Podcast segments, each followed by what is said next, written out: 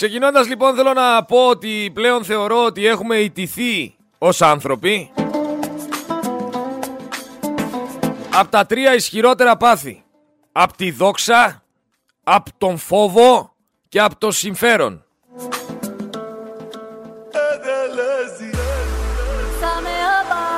Θέλω να πω ότι η κατάσταση πλέον στη χώρα είναι τραγική.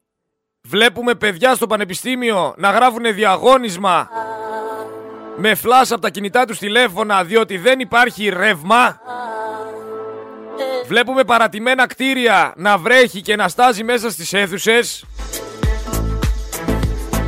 Και παράλληλα στα μέσα μαζικής εξαπάτησης να ακούγεται το συγχαρητήρια στην Κεραμέως. Κανένας Σαμαράς, κανένας Καραμαλής, κανένας Χατζηδάκης, καμία Κεφαλογιάννη. Δεν πρόκειται να ρίξουν τον Κυριάκο Μητσοτάκη από ό,τι φαίνεται. Θα καταπιούν όλοι το κουκούτσι τους και θα πάνε ενωμένοι σε εκλογές. Εντάξει, τριπλασίασε τα κέρδη του μέσα σε μια τετραετία. Από τα δικά σας χρήματα. Ξεπουλώντας τη δικιά σας περιουσία. Δεν είναι και λίγο. Μη λέμε ότι να είναι.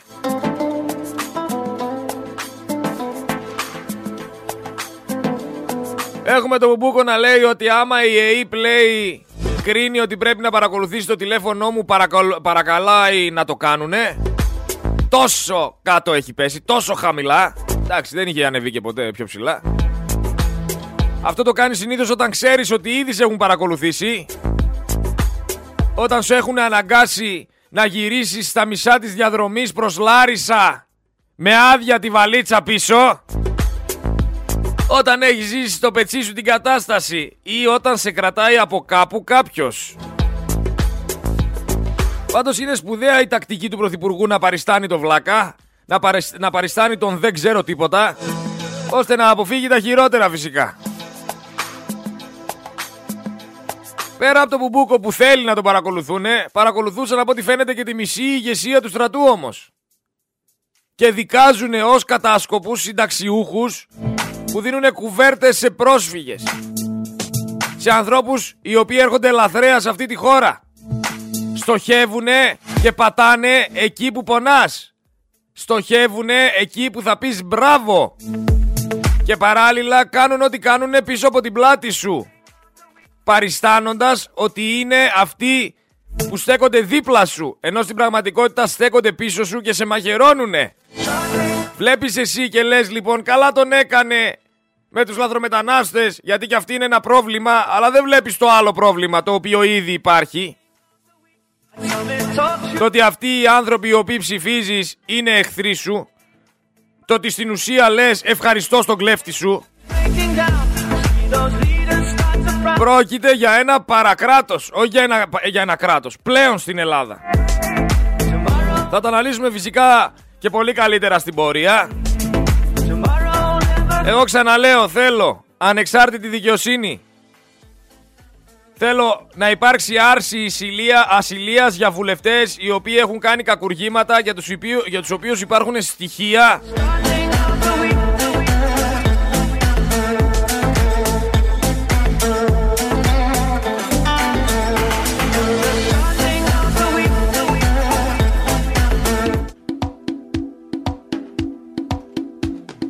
να φτιάξουμε τον ήχο λίγο. Εντάξει, τώρα πρέπει να ακουγόμαστε πολύ καλύτερα.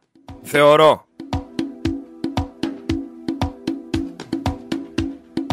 Γιατί είχαμε κάποια παράπονα. Λοιπόν, άνθρωποι οι οποίοι είναι βουλευτές υπουργοί και έχουν κάνει κάποιο κακούργημα, υπάρχουν στοιχεία το ότι μπορεί να εμπλέκονται σε σκάνδαλα ή σε θέματα τα οποία είναι παράνομα, θα πρέπει να υπάρχει άρση ασυλίας για να μπορεί η ανεξάρτητη αυτή δικαιοσύνη να πράξει ανάλογα.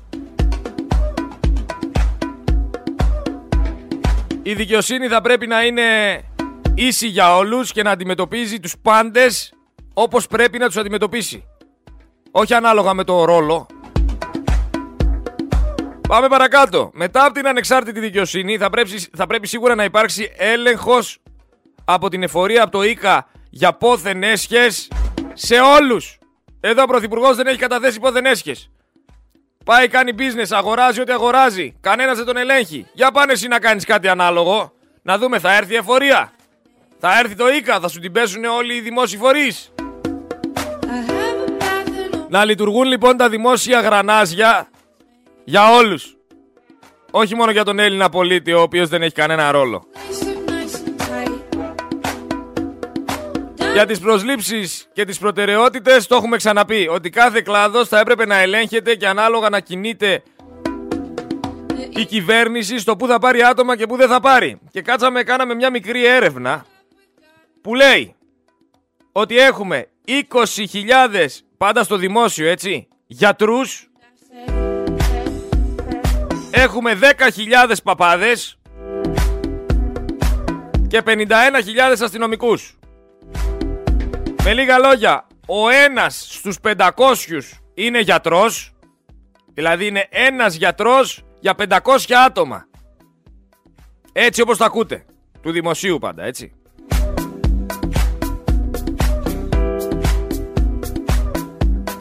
Στα χίλια άτομα ο ένας είναι παπάς και στα 200 άτομα ο ένας είναι αστυνομικός.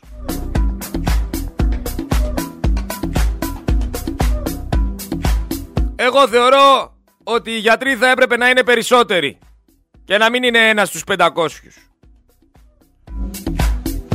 Και επειδή κάναμε μια συζήτηση εκτός αέρα μέσα με, κα, με κάποιους ανθρώπους οι οποίους συνεργαζόμαστε εδώ πέρα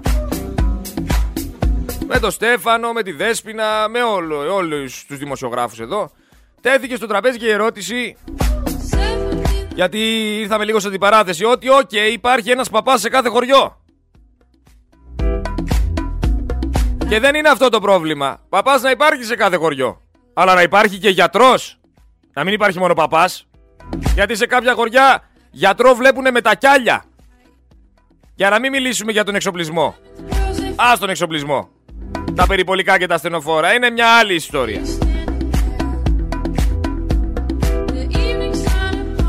Όπως και να έχει, είμαστε πρώτοι σε παπάδες σε όλη την Ευρώπη.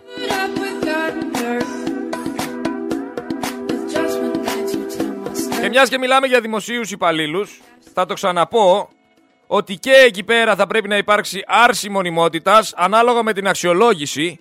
Δηλαδή, τι εννοώ, θα έπρεπε να υπάρχει αξιολόγηση από τους πολίτες. Πάω εγώ στην εφορία και είναι εκεί πέρα η κυρία Κούλα. Η κυρία Κούλα είναι αγερέστατη. Η κυρία Κούλα δεν με εξυπηρετεί. Η κυρία Κούλα ε, έχει ένα υφάκι που να μην πω γιατί είναι.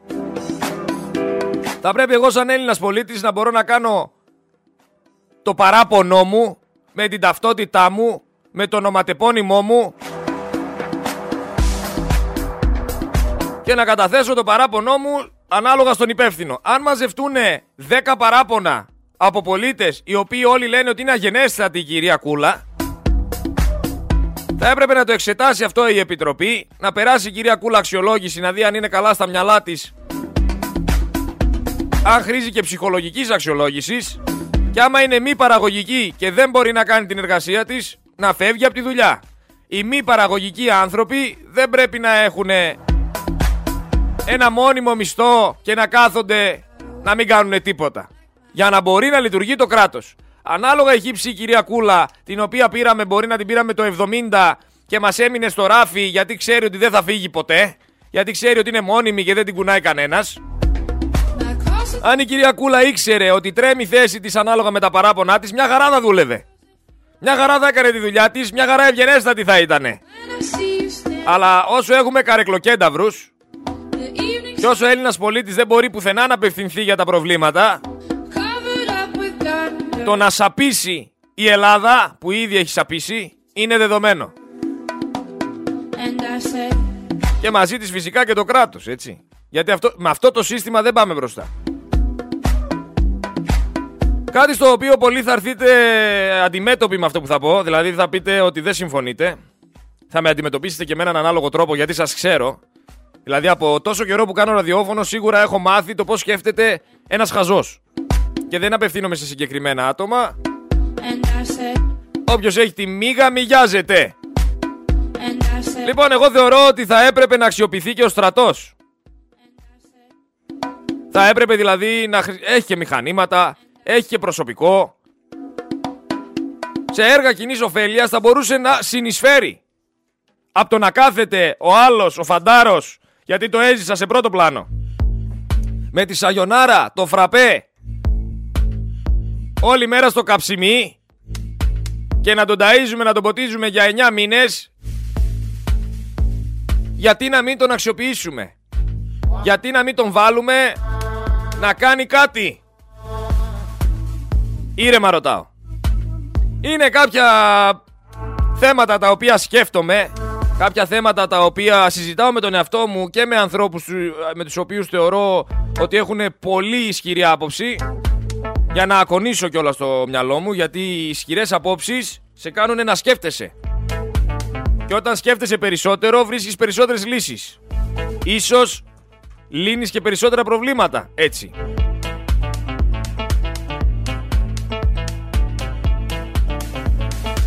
Κάπως έτσι νομίζω ότι υπάρχουν πράγματα τα οποία θα μπορούσαμε να κάνουμε εδώ στην Ελλάδα ώστε να αλλάξει αυτή η κατάσταση.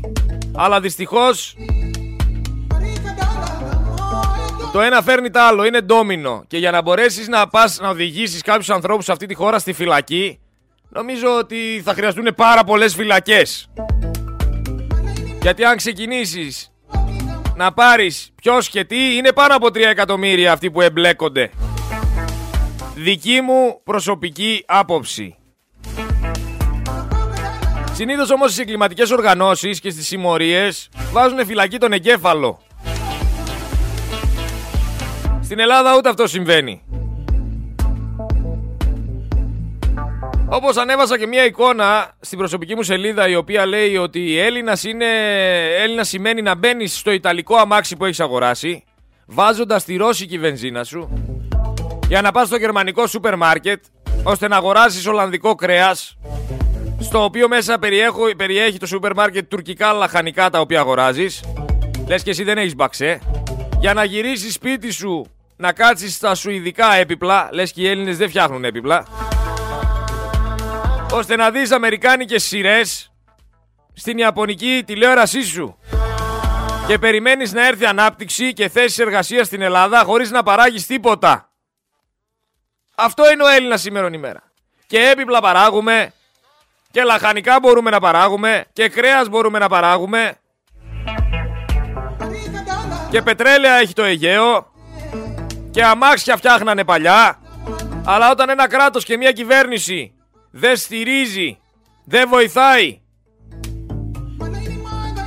και κοιτάει μόνο να βγάλει, αυτή είναι η συνέπεια.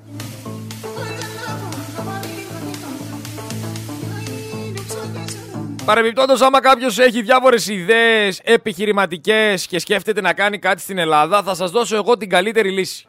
Παιδιά ξεκινήστε να φτιάχνετε ράτζα. Θα πλουτίσετε. Ξεχύλισε από ράτζα το Αττικόν. Σιγά σιγά όλα τα νοσοκομεία δεν θα βρίσκουν ράτζα. Φτιάχτε μια εταιρεία που παράγει ράτζα. Και θα βγάλετε χρήμα. Κάτι άλλο το οποίο είναι εντυπωσιακό είναι ότι το σύστημα και το κράτος την ίδια στιγμή που καταδικάζει τη Χρυσή Αυγή καταδικάζει όσους ήταν σε αυτό το κόμμα και κάνανε ό,τι κάνανε, δίνει άδεια για να κάνουν συγκέντρωση. Για τους νεκρούς λέει. Αλλά αναγνωρίζεις το κόμμα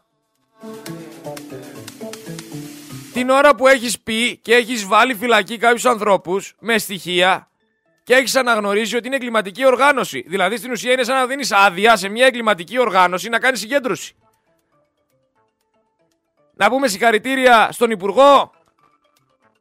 Να πούμε ότι θέλουν να ξεπλύνουν ή ότι είναι μαζί.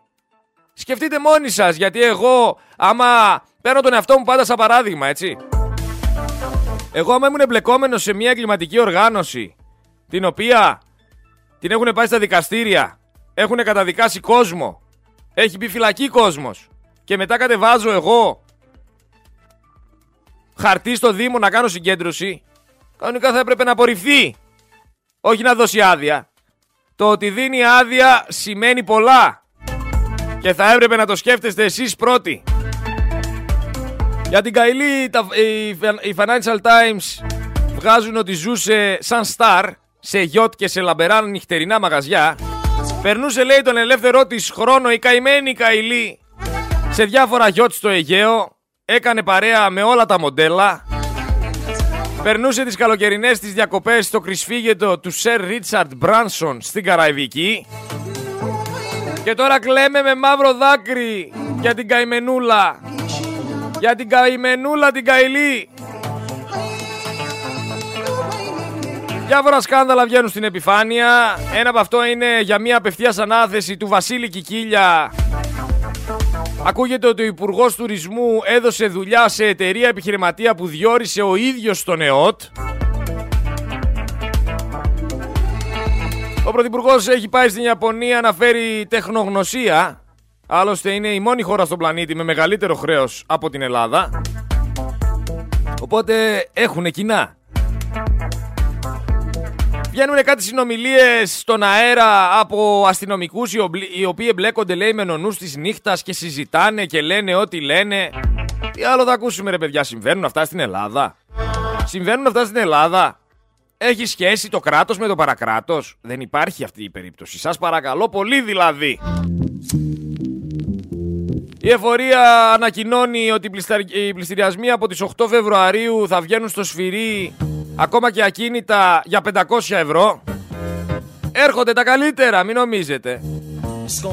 Στην Πάτρα το 20ο Δημοτικό Σχολείο κάνει μάθημα με λεκάνες μέσα στην αίθουσα γιατί η σκεπή στάζει. Το ίδιο θα πω και για το τρίτο. Ειδικό του ευόσμου που την ψυχολόγο την έχουν μέσα σε ένα κοντέινερ με τρίπια οροφή και στάζει κάθε μέρα νερό.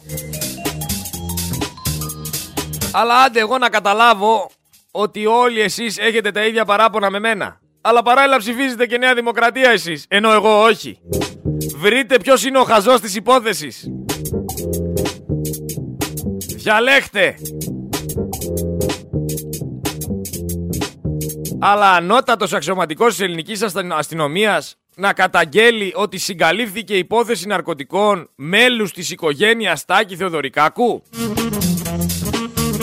Ποιον να προστο... πρωτοπιστέψεις τώρα; Τους αστυνομικούς δεν μπορώ να τους πιστέψω με τίποτα τώρα. Ή ο ένας λέει ψέματα ή ο άλλος. Αυτό είναι δεδομένο. Δεν μπορεί να μου πει κανένας κάτι διαφορετικό. Ή ψέματα λέει τώρα ο υπουργός, ή ψέματα λέει αυτός ο αξιωματικός, ο ανώτατος, ο οποίος κατα... κατήγγειλε ό,τι κατήγγειλε. Ένας από τους δύο λέει ψέματα. Ποιον πιστεύετε εσείς, εγώ προσωπικά δεν μπορώ να θέσω την άποψή μου ακόμα γιατί δεν ξέρω ολοκληρωτικά τι έγινε και αν έγινε. Όπως και να έχει όμως, ή εμπλέκονται ή δεν εμπλέκονται.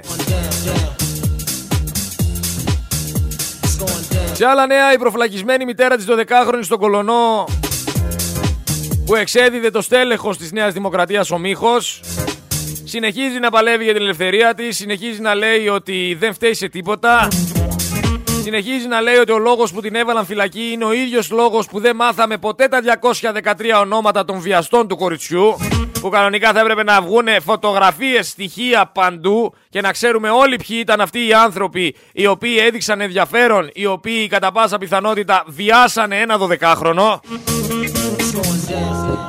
Αλλά τι να λέμε τώρα, συζητάμε τώρα για τους βιαστές. Εδώ Τσιτσιπάς έχασε 0-3. Αυτό είναι το ντέρτι σας. Ο Τσιτσιπάς είναι τον τέρτη σας. Οι 12χρονοι είναι ή οι 213 παιδοβιαστές που κυκλοφορούν ελεύθεροι. 214 με το λιγνάδι.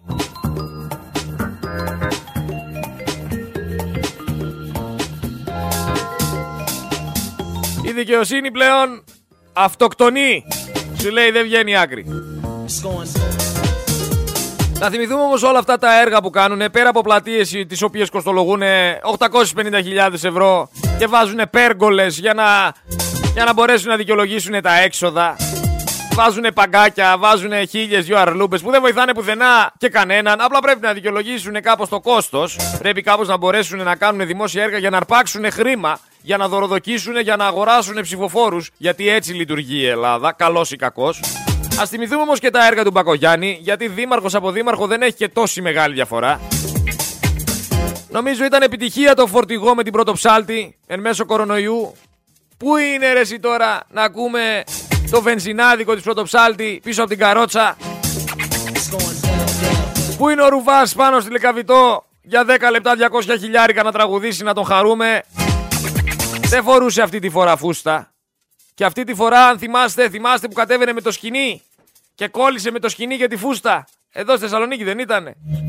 Που σκάλωσε το σκηνή.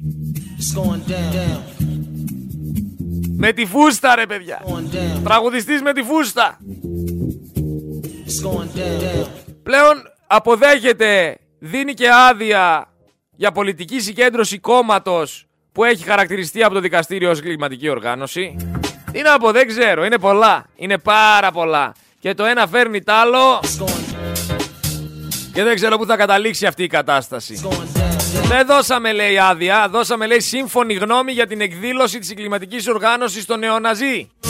Ο Δήμος Αθηναίων. Έτσι είναι όμως όταν έχεις συνηθίσει να απευθύνεσαι σε ηλίθιους, όλα είναι εύκολα.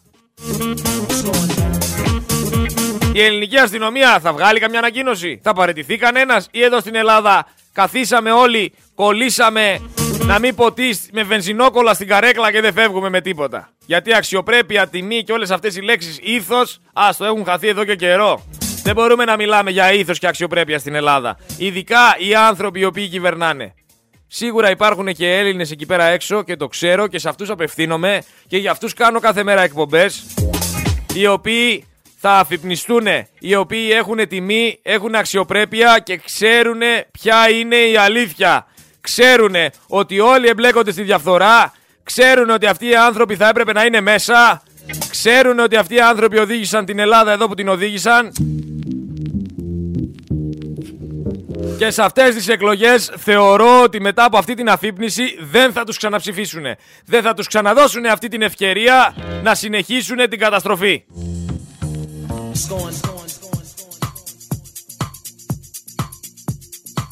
Πού έχετε δει όμως Υπουργό Τουρισμού να δίνει δουλειά σε εταιρεία επιχειρηματία που διόρισε ο ίδιος τον ΕΟΤ; Το έχετε ξαναδεί; Σας φαίνεται ακραίο; Μην κοροϊδευόμαστε. Δεν έχετε ιδέα για τι σύψη μιλάμε. Πού έχει φτάσει η σύψη;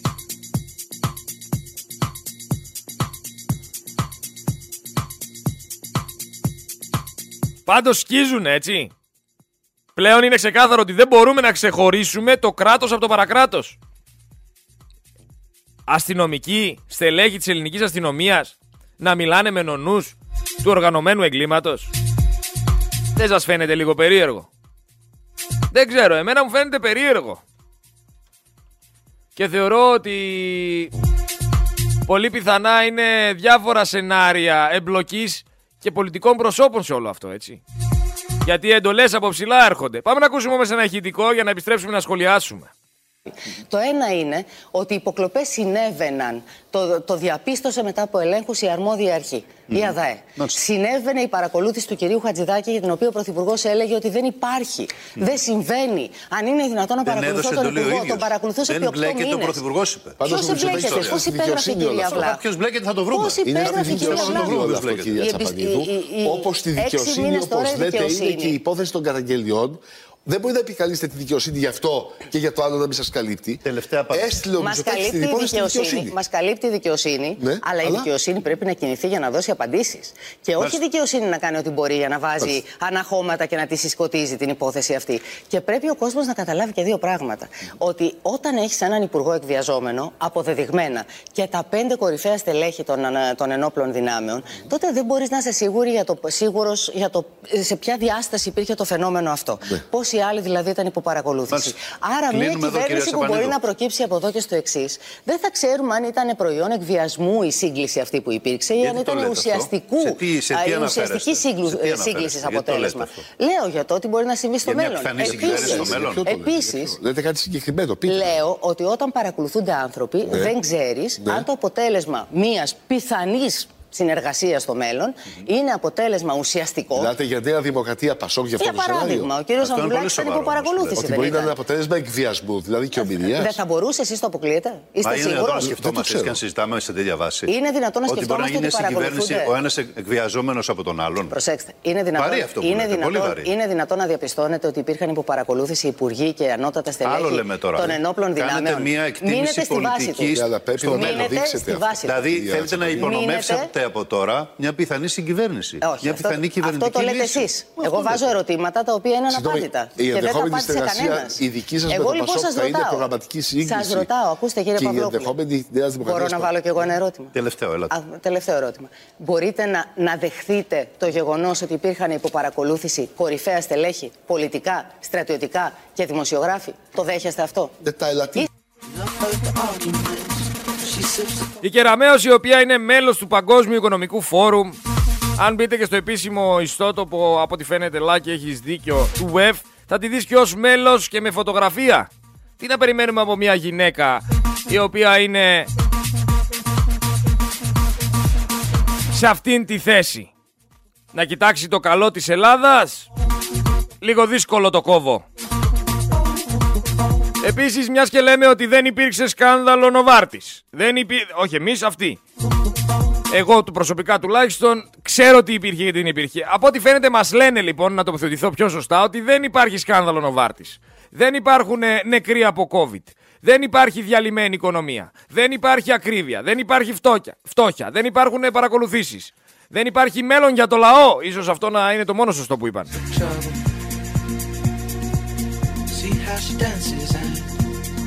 Για μένα και για την ιστορία, τρεις λόγοι υπάρχουν για να στηρίξεις Κυριάκο Μητσοτάκη. Νέα Δημοκρατία, Πασόκ, ΣΥΡΙΖΑ, ΚΚΕ και όλα αυτά τα κόμματα.